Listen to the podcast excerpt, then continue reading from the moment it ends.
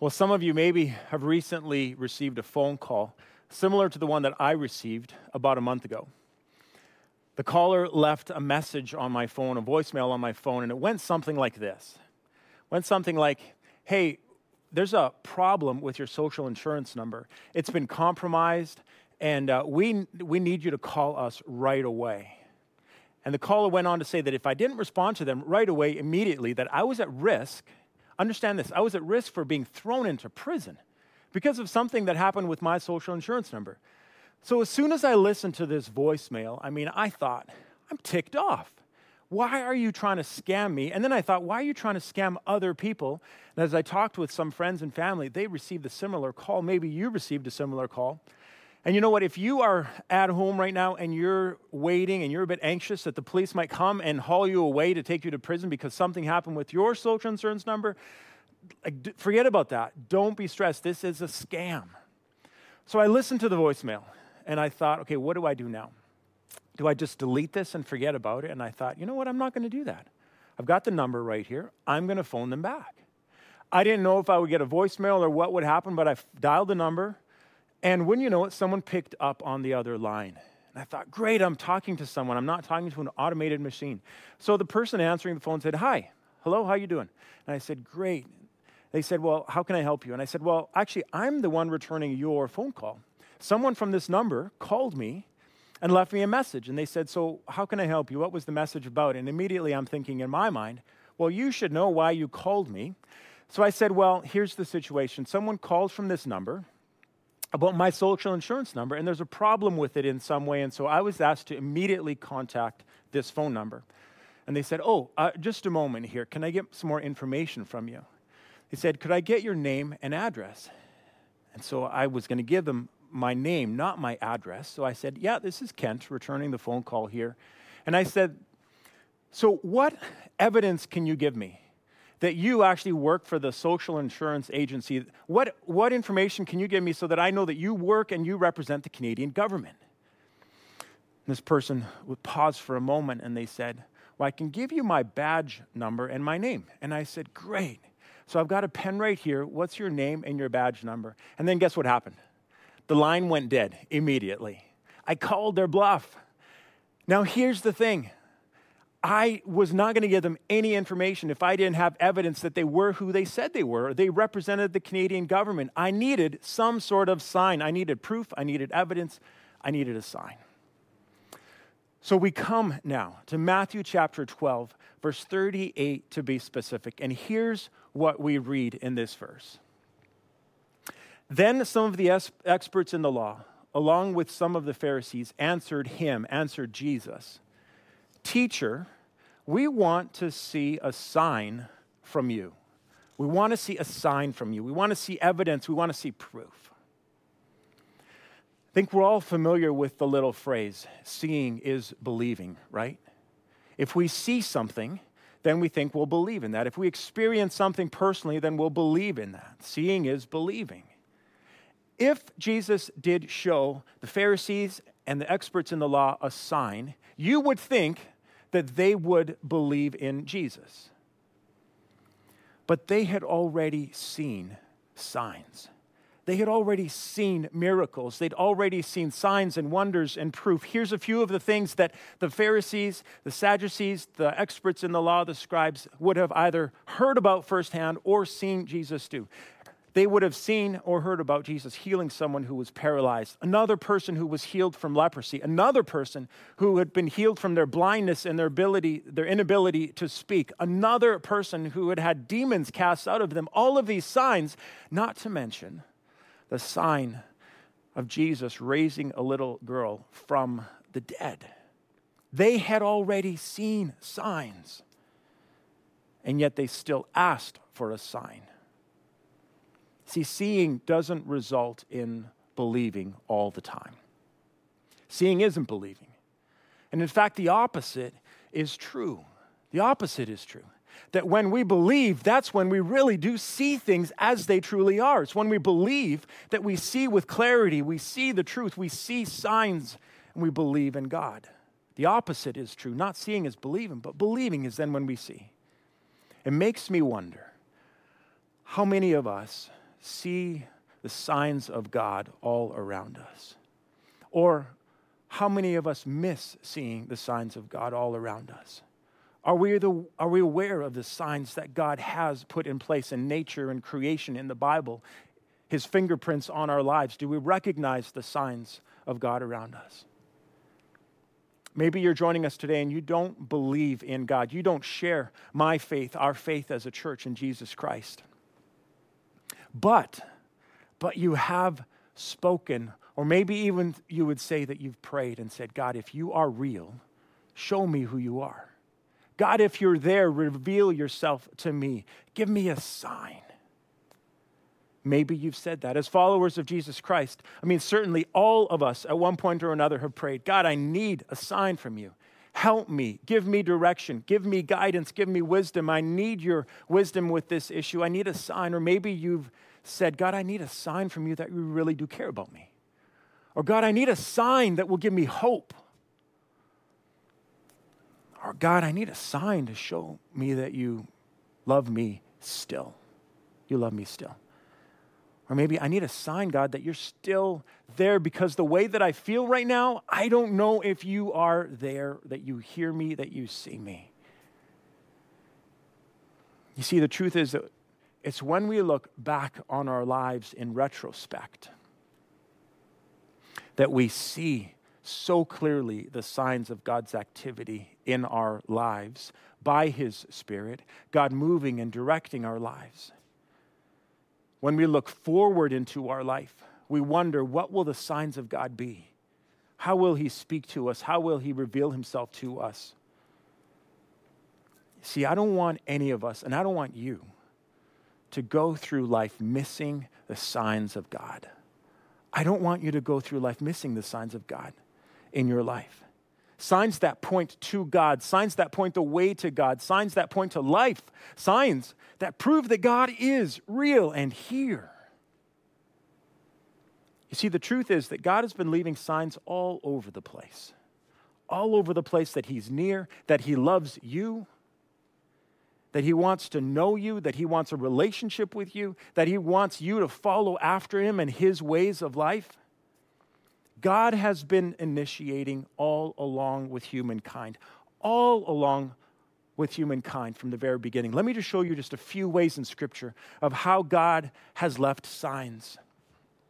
In Genesis here, and God said, this is the sign of the covenant I am making between me and you and every living creature with you, a covenant for all generations to come. I have set my rainbow in the clouds, and it will be the sign of the covenant between me and the earth. The rainbow is God's sign. God's sign of a covenant relationship between God and the whole earth and creatures of the earth for generations to come, of his love and affection for humankind, and that he won't destroy the earth.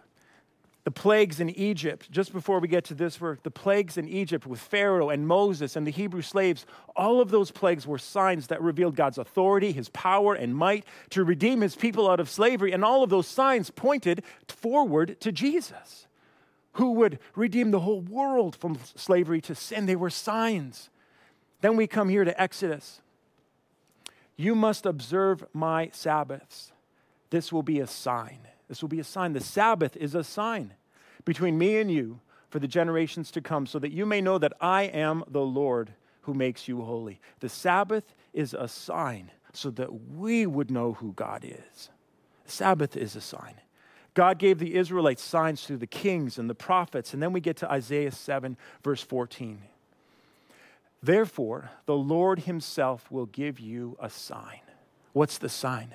The sign is the virgin birth. The virgin will conceive and give birth to a son and will call him Emmanuel. Another sign. And then Luke, Luke two, verse twelve. A sign to the shepherds. This will be a sign to you. You will find a baby wrapped in cloths lying in a manger. Another sign. Signs and so many more all through the Old Testament. And in the Gospels that we see, we see that God is not elusive. God is not like that girl or guy that you are attracted to that you want to date. He is not hard to get. He's not playing hard to get. He's not hard to reach. You see, sometimes we think that we are the ones struggling so hard, striving so hard to get God's attention or to find him or to seek him out because he's playing hide and seek from us. That is not the truth. That's so far from the truth. The truth is that God is the one who has been continually all the time trying to get our attention. He's been trying to say all the time, see me, notice me, notice my signs, notice that I'm here. God is the one who's been initiating the relationship with us. He's the one who's made the first move, the second move, the third, the fourth, the hundredth move towards us. He's the one who's been leaving signs so that we could find our way to him, to know him and believe in him. God has been leaving signs from the very beginning. And so then when we come to Matthew chapter eight, verse thirty-two, I mean, look at the absurdity of the interaction here between the Pharisees and the experts in the law. The experts in the law were scribes. They would have been the ones that were copying down the ancient scriptures, the Old Testament in manuscripts and making copies of them. These are the experts in the law. My point is they know their Bible. The Pharisees as religious leaders were intelligent people.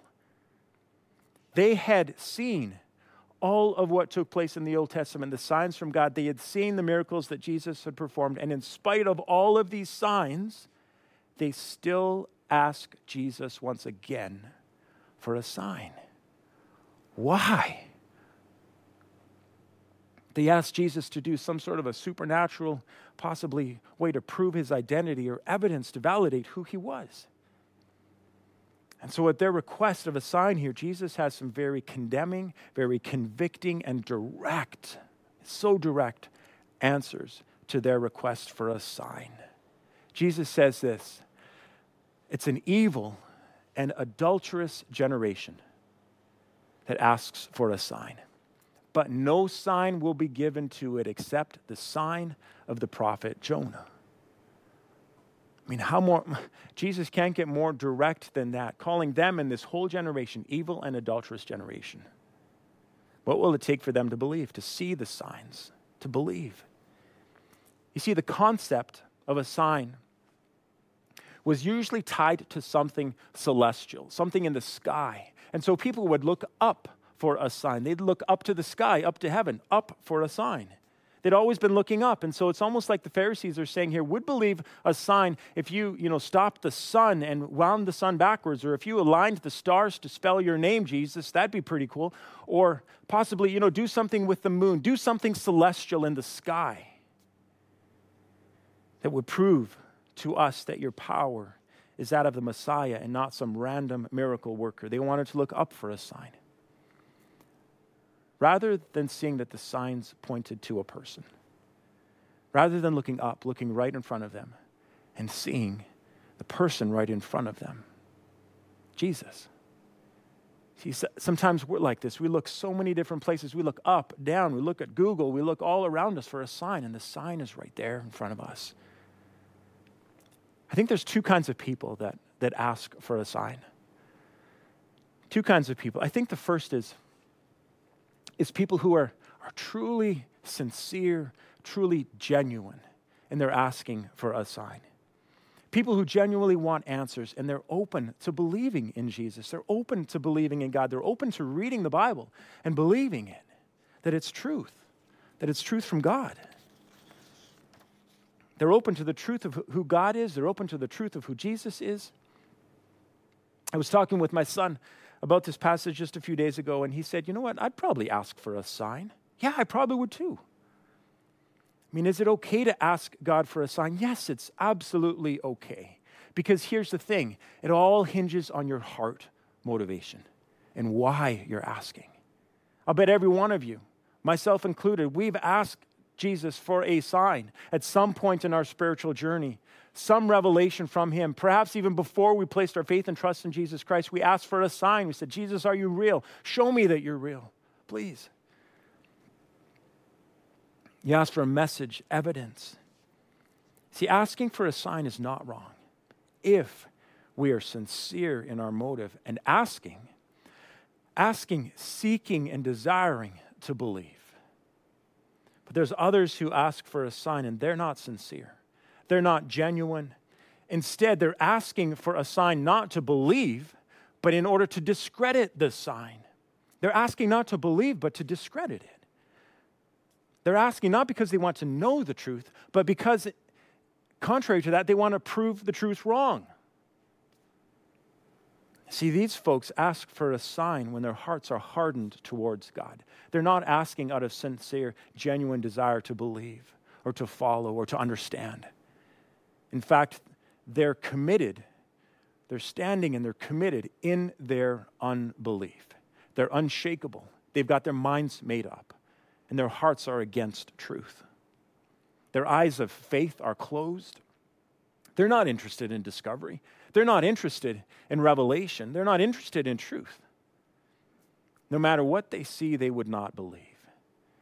And this is what I believe Jesus knew about the hearts of the Pharisees and the experts of the law that were standing in front of him this day in Matthew twelve here. They were committed in their unbelief. And so Jesus then says to them, "You represent an evil and adulterous generation." One summer, um, in my university years, I read a book written by Charles Templeton. Some of you might be familiar with him. Um, the book was entitled Farewell to God. It's a, a sad title, Farewell to God. Charles Templeton was a friend and ministry colleague of Billy Graham. He was an evangelist with Billy Graham, preacher, teacher, evangelist. And Charles eventually quit this ministry of being an evangelist because he came to no longer believe in Jesus Christ, no longer believe in God, no longer believe in the Bible.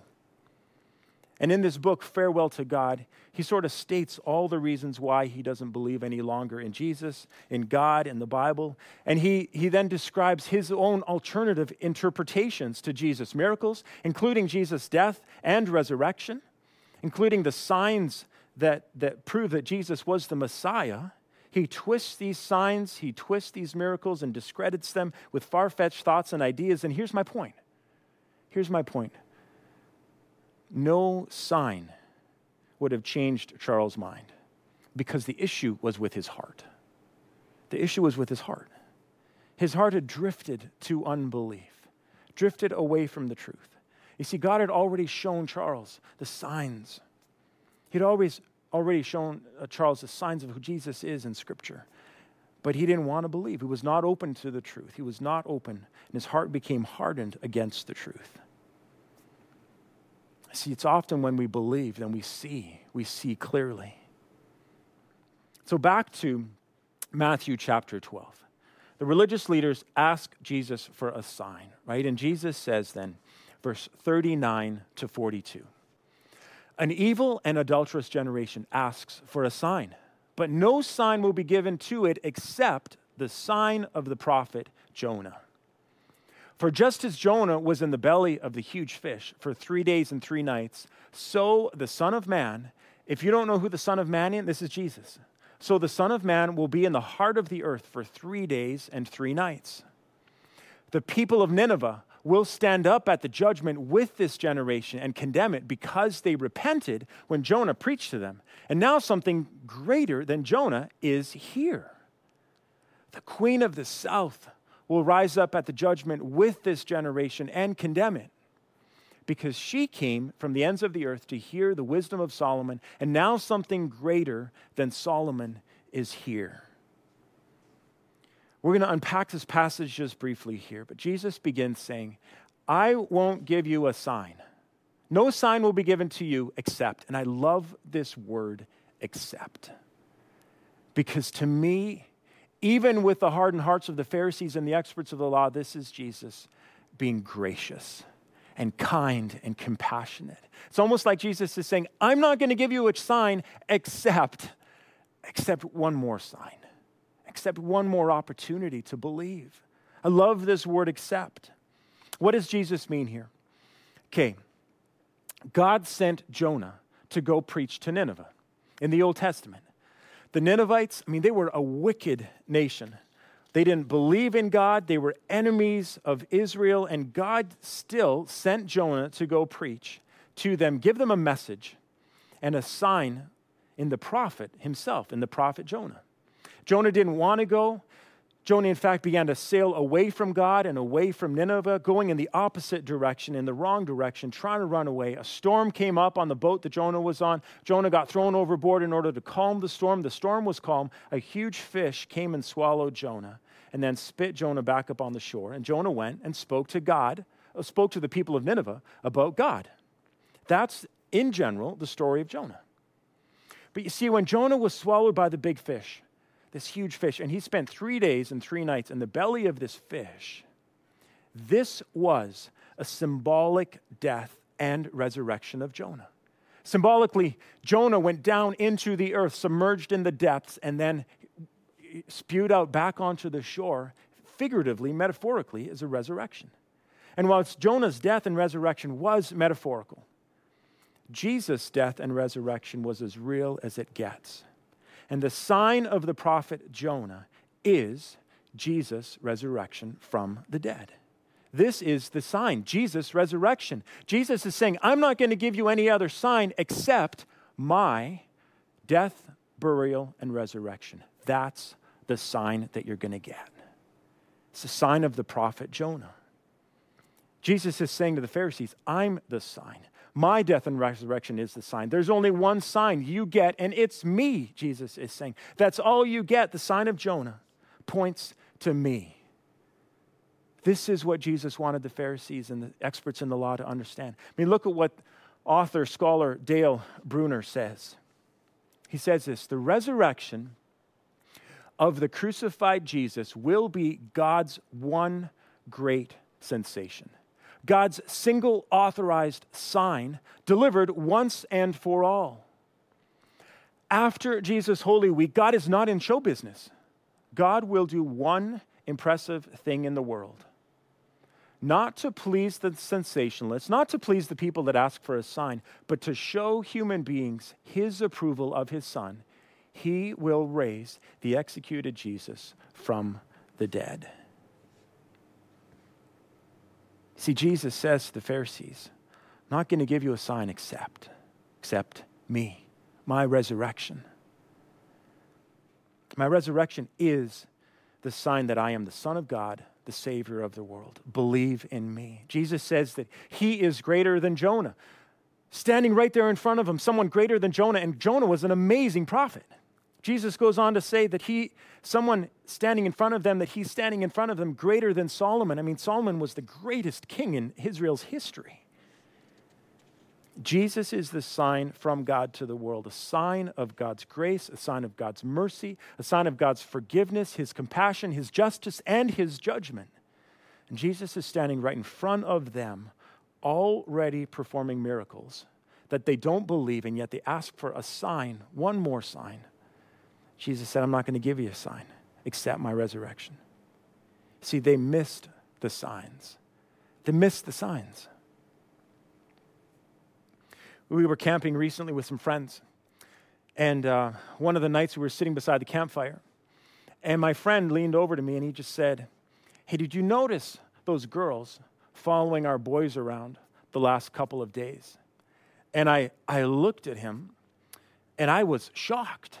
They've got two boys. We have two boys. He said, did you see those girls following them around? I was shocked. I said, what?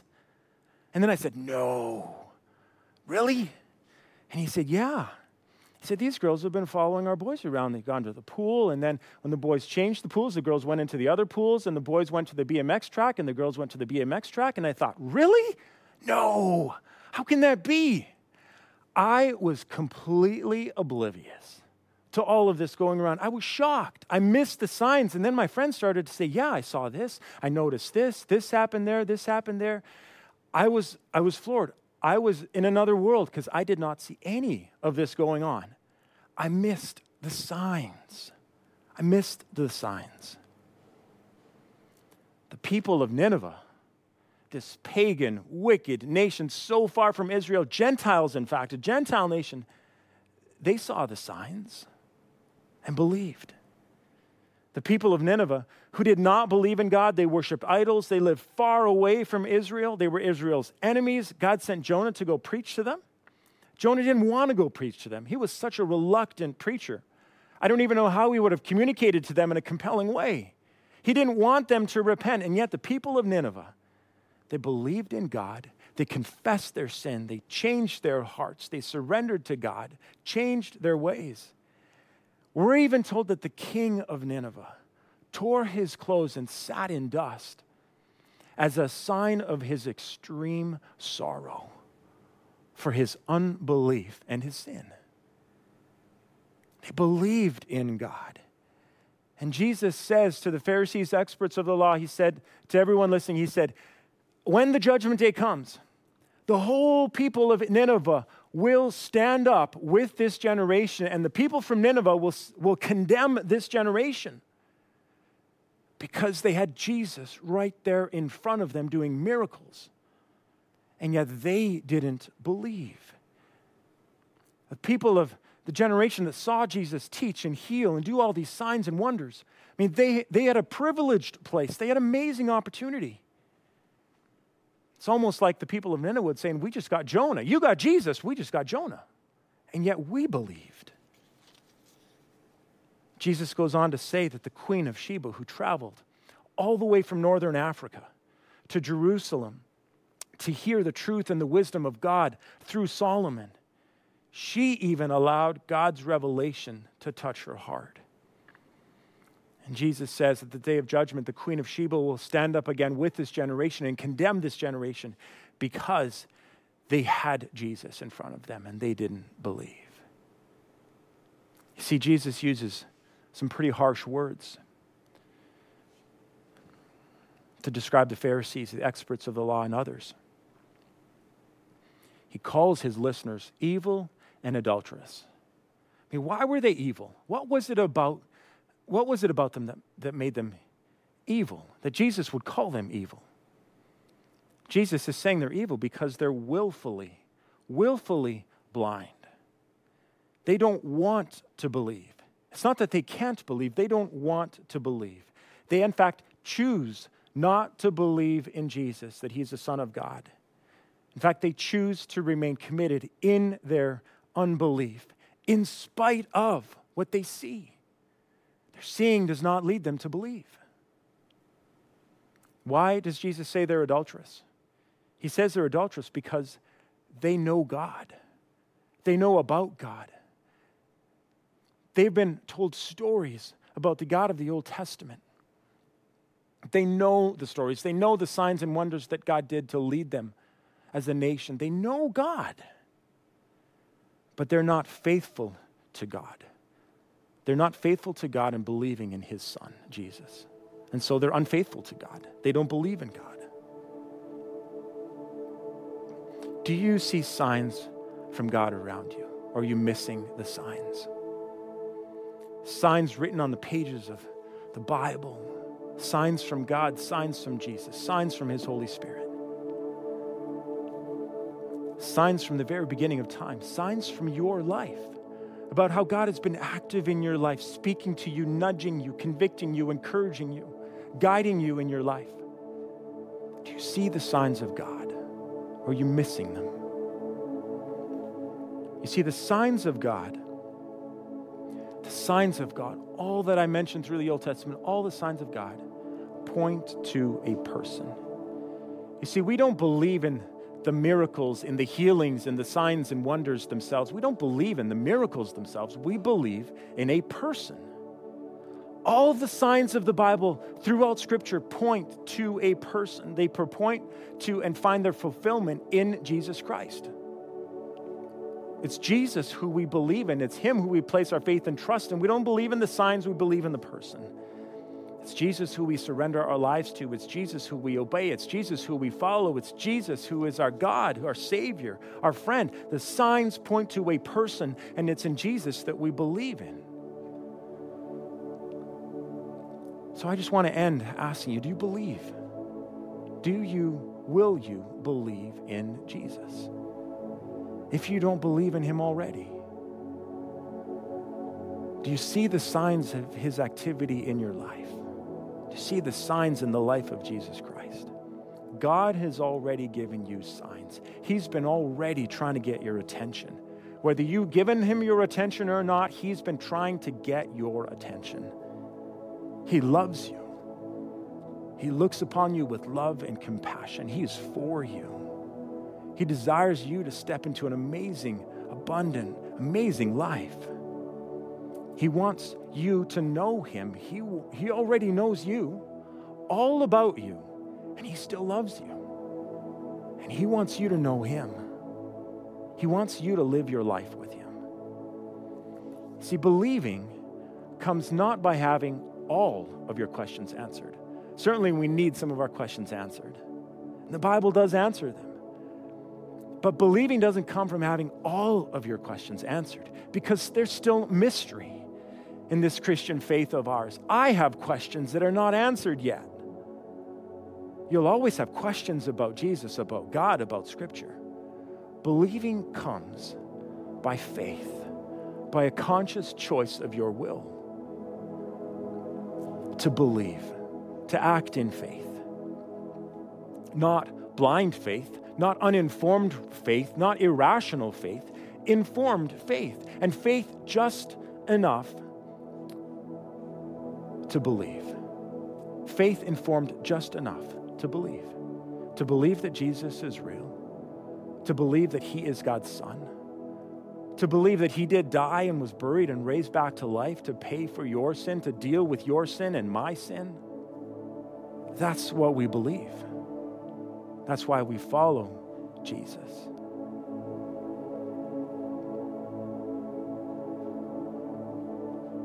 So I want us to pray right now.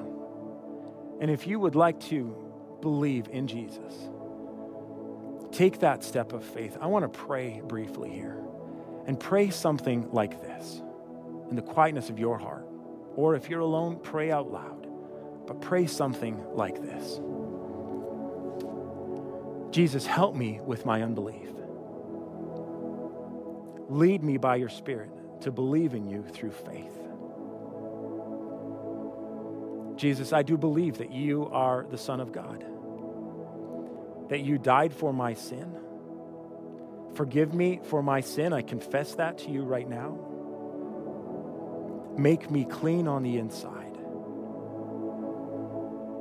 I now believe in you. As a decision of my will, I believe in you as my Savior, as my Lord, as my God. Help me to follow you. Amen. If you prayed something like that, that's a first step in following Jesus. That's you saying, I'm not remaining committed in my unbelief anymore, but I'm stepping out in faith and I'm believing not in the signs, but in Jesus, in a person who's going to give me life. You're on the right track. You're on the right journey here.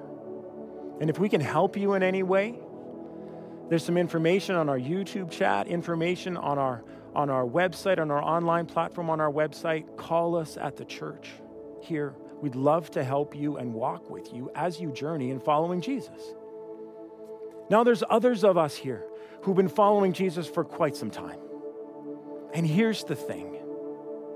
The challenge for us is to remain and continue in our believing Jesus.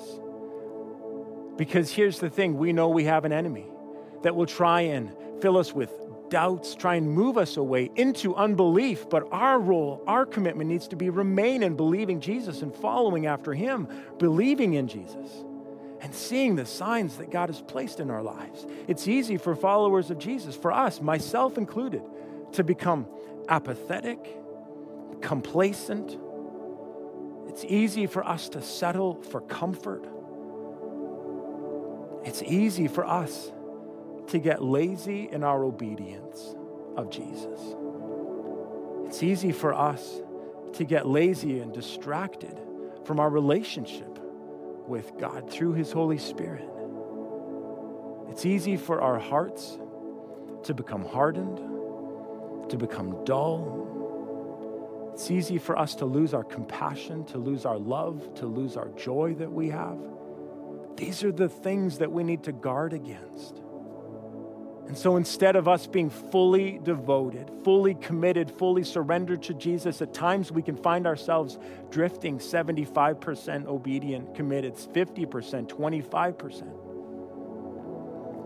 So the challenge for us as followers of Jesus is to regularly re-surrender, regularly recommit, regularly say once again, yes, I believe. I believe in Jesus. I don't believe in the signs and the miracles and the wonders. I believe in Jesus.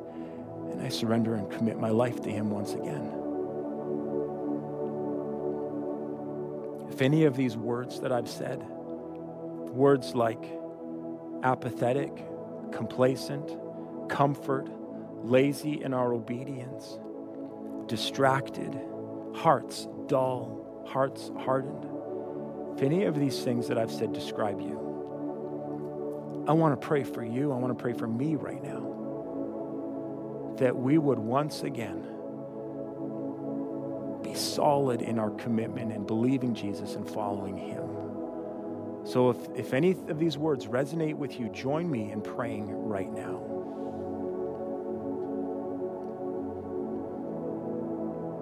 And so, Jesus, we acknowledge that we can wander, we can get distracted, we can lose our passion, we can we can falter in our obedience to you. And we just acknowledge that right now. And so, Jesus, once again, by your Holy Spirit, we ask for help, we ask for strength, so that we would remain fully surrendered, fully obedient, fully soul out, fully believing in you. And help us so that our lives would reflect that we really do believe in you, Jesus. Help our lives to be signs to people watching, that we're not perfect people, but we love you, Jesus, and we follow after you. Help our lives to be signs to others. Point people to you. So we just acknowledge we need your help, and we surrender ourselves once again, our hearts, our minds, our spirit, our bodies. We surrender once again to you, to your Lordship, Jesus. Forgive us of our sin. Cleanse us from all unrighteousness. Make us clean. Fill our hearts with joy and love and compassion. Help us to represent you well in this world. In Jesus' name we pray. Amen.